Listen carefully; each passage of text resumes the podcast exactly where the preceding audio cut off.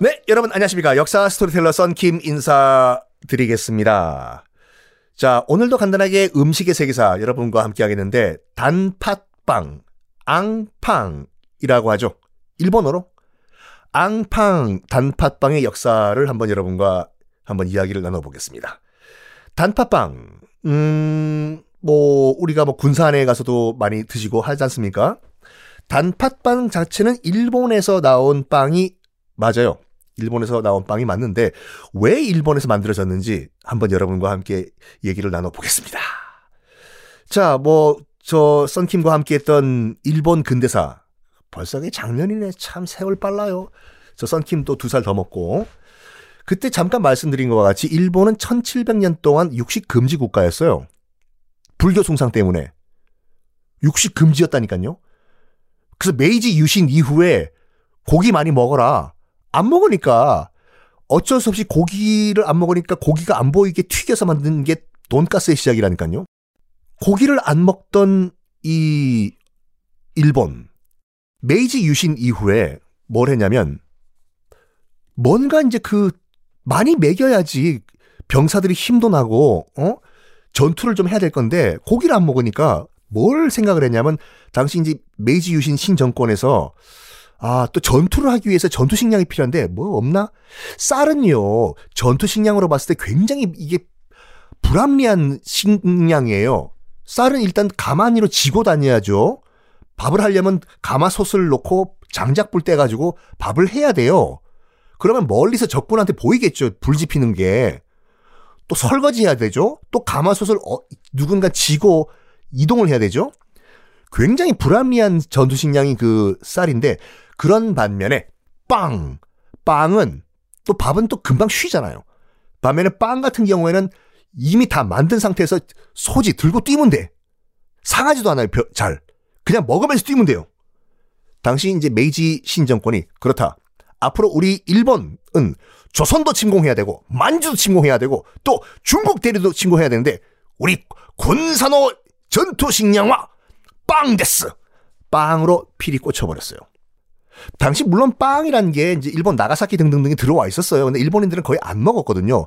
뭐 예전엔 포르투갈, 나중엔 네덜란드 상인들 저들끼리만 먹는 음식이었는데 이거를 우리 일본인들이 좀 만들어야 되겠어. 했는데 만들어도 안 나와요. 빵을 이렇게 저 해봤는데 또 안 나와. 계속 딱딱한 빵만 나와요. 이거 뭔가 조합이 이상하다 됐어. 근데 빡 딱딱한 빵을 만든 이후에도 버릴 수는 없지 않습니까? 그래서 이 딱딱한 빵도 군사 식량으로 만드는 것이 바로 건빵이에요. 에이, 건빵의 원조는 저기 남북 전쟁 때 그 미군들이 먹던 하트텍이 원조라고 알고 있는데요. 아니요. 하트텍은요, 그 딱딱한 빵은 빵이지만 우리가 지금 먹는 구멍 두 개 뻥뻥 뚫린 그 건빵과는 다른 빵이에요.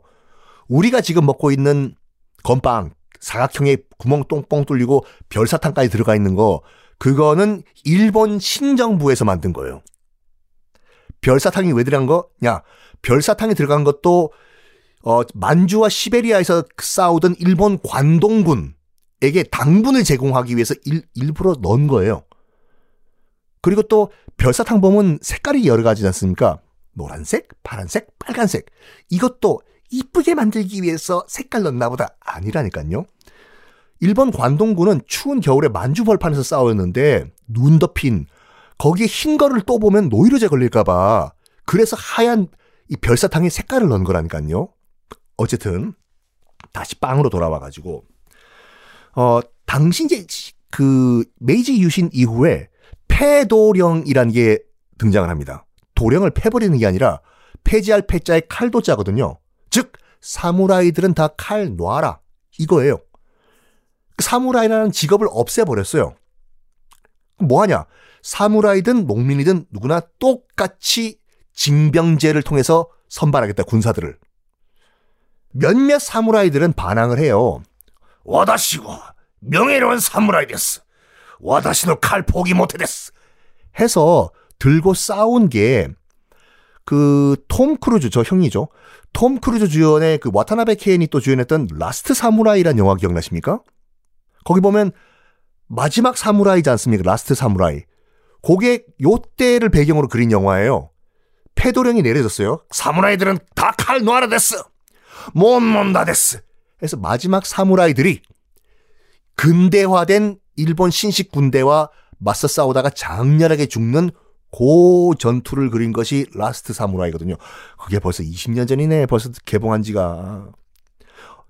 일부 사무라이들은 끝까지 나는 사무라이로 죽겠다 해서 싸우고 대부분 사무라이들은 그래 칼 포기 됐어. 포기를 한 다음에 새로운 직업을 찾아야 될 거 아니에요. 뭐 먹고 살아야 되니까. 그래서 어 기무라 야스베라는 그 사무라이가 있었어요. 기무라 야스베가 뭐라고 생각했냐면 칼 넣고 나도 이거 저기 먹고 살아야 되는데 뭘 해 먹고 살아야 되나 하다가 지금 일본 신정부에서 빵빵빵 하고 있잖아요. 오 지금 뭐 새로운 그 군사 비상식량으로 빵을 지금 뭐 만든다고 하니까 나 지금부터 칼 넣고 빵 장사 됐어. 해가지고 빵을 만드는데 그러니까 기무라 기무라 야스베라는 전직 사무라이가 이게 빵을 만들었어요. 그러니까 어, 딱딱한 빵 대신에 자기 실수로 일본 사케를 넣어보았는데 사케를 넣고 반죽을 하니까 부들부들부들한 빵이 나온 거야. 근데 문제는 빵 만들려면 버터 들어가잖아요. 일본인들이 이 버터에 거부감 느낀 거야. あの 버터 냄새가 고린내 です 못 먹겠 です です 이러다가 뭘 생각했냐면 아, 이 빵을 일본식으로 좀 만들 방법이 없을까 하다가 그 당시 일본에서는요, 만주, 우리 델리 만주라는 브랜드 있잖아요. 뭐 지금은 여러 가지 그, 그 소가 들어가지만 당시 일본에서는 만주라고 해서 만주는 만두의 일본식 발음이에요. 만두에 원래 만두는 아, 안에 고기소 들어가잖아요. 근데 지금 아까 말씀드렸지만 일본은 1700년 동안 고기를 금지하는 금 육식 금지령이 내렸던 상태이기 때문에 만두에 고기소가 못 들어가요. 그래서 그 대신에 팥을 집어넣었어요. 그래서 거의 몇백 년 동안 일본에서는 이 팥소가 들어가 있는 만두를 먹었거든요. 요거다. 빵 안에 안고라고 하죠. 단팥을 한번 넣어볼까? 그러면 빵도 먹고 단팥도 먹고 일석이조 됐어. 해서 이걸 만든 거예요. 단팥빵을 처음으로. 기무라 야스베라는 전직 사무라이가. 대박이 난거 이게요. 너무 맛있는 거예요. 그래가 당시 이제 메이지 일왕이 일본 왕이 너무 맛있다고 소문 나니까 샘플 몇 개 갖고 오라고 시켰어요, 이걸요. 딱 일본 메이지 국왕이 먹자마자 샤라라라라라 あんパン 너무 맛있어가지고 그때부터 일본 왕실의 공식 음식으로 지정을 해버립니다. 그 지정한 날이 4월 4일이거든요. 참 재미있는 게 지금도 일본에 가면요. 4월 4일이 단팥빵의 날이에요.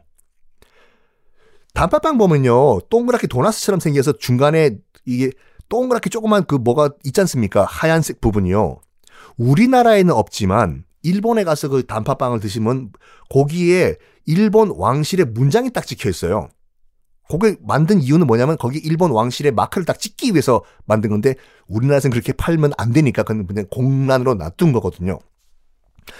이래가지고 이래가지고 단팥빵 일본말로 앙팡이 탄생을 했습니다. 지금도 일본 긴자에 가면 기무라 야스베 단팥빵을 만든 사람이죠. 그래서 기무라의 집이란 뜻의 기무라야라는 높은 고층 빌딩의 빵집이 있는데 그 빵집은 1층부터 끝까지 다 단팥빵만 팝니다. 저 썬킴은 가지 않습니다. 입지 않습니다. 사지 않습니다. 전 들은 말이에요. 저는. 네. 어쨌든 우리가 먹는 단팥빵은 안타깝게도 일본 메이지 정부가 추진했던 조선과 만주와 중국을 치기 위한 일본군의 전투 식량으로서 시작했다. 예. 자, 여러분들. 저 다음 시간에 또 다른 음식으로 찾아뵙겠습니다.